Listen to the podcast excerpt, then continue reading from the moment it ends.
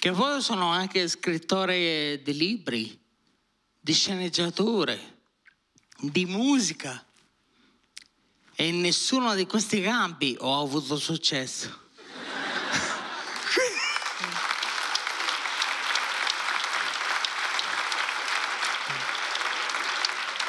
che poi ho sempre avuto un brutto rapporto con la scrittura, anche prima, perché sono sempre stato mancino, io di natura sono mancino.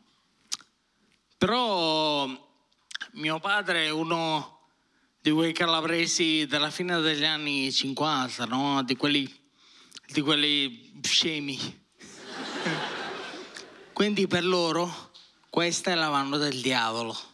Quindi mi ha corretto.